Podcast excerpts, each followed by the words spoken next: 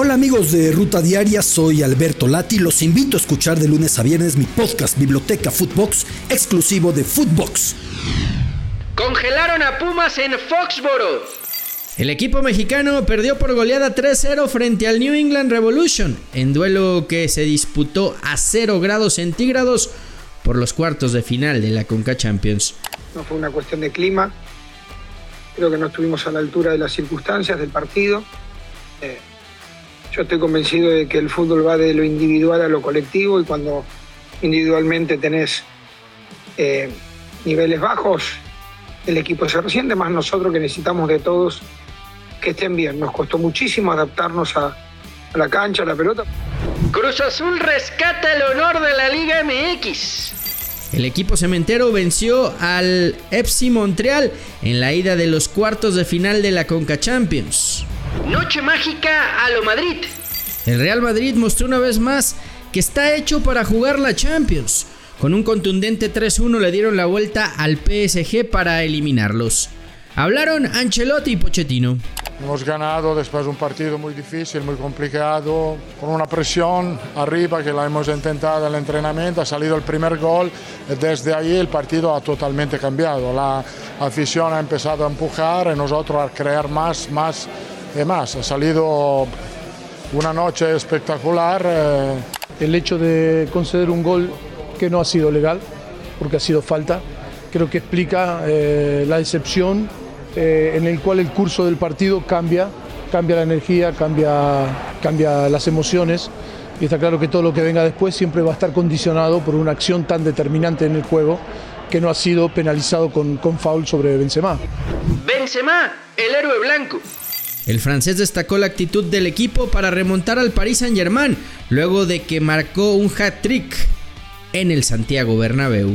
Queremos ver este, este estadio como la afición estaba hoy, necesitamos ellos y hoy creo que la victoria es para ellos porque fue un partido muy difícil, pero del inicio empujamos hasta el final y al final merecemos la, la victoria y la calificación.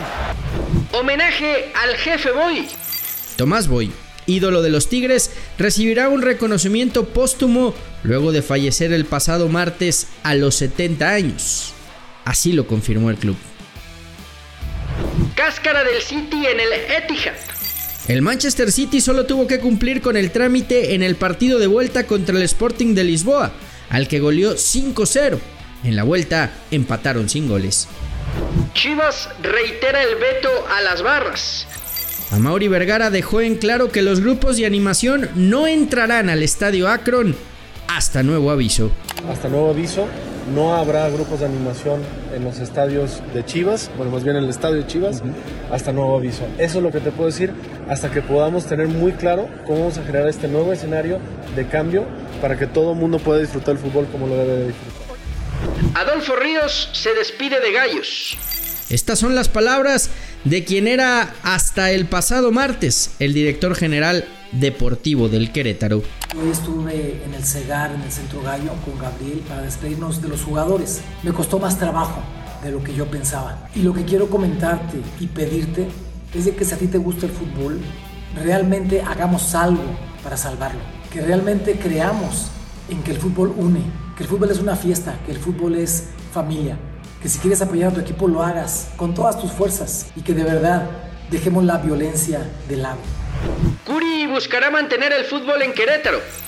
El gobernador eh, del estado, Mauricio Curi, le respondió a Cuauhtémoc Blanco, quien busca llevarse la franquicia a Zacatepec. Querétaro es de los pocos estados que tiene forma de apoyar a un equipo de fútbol.